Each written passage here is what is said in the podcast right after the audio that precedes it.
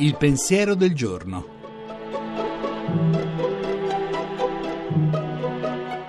In studio Suora Alessandra Smerilli, docente presso l'Università Auxilium di Roma.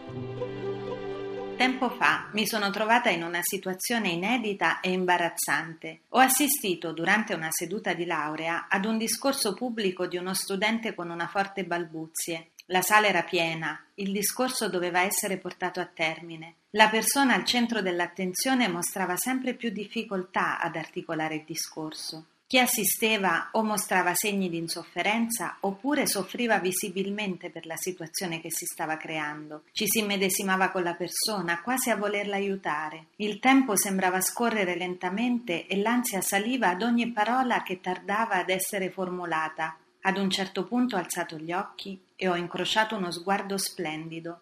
Era la mamma dello studente. I miei occhi sono rimasti rapiti. In un solo istante sono riuscita a cogliere in quello sguardo luminoso e vivissimo amore, incoraggiamento, tenerezza e infine fierezza. Era uno sguardo diverso, un altro sguardo, altri occhi. Sì, quello sguardo sembrava dire solo io so veramente cosa sta capitando. Solo io posso sapere quanto si sta impegnando mio figlio e quanto sono fiera per quello che sta raggiungendo. Solo io posso dirvi che quello che sta accadendo oggi è un successo, un traguardo insperato. Lo sguardo infondeva coraggio, vita, speranza. Avrei voluto immortalarlo quello sguardo, tanto era intenso. Solo lo sguardo di una mamma può essere così. Se vogliamo uscire dalle nostre crisi, abbiamo bisogno di questi sguardi, occhi di chi, davanti alle doglie, sa vedere il bambino che sta nascendo e far festa.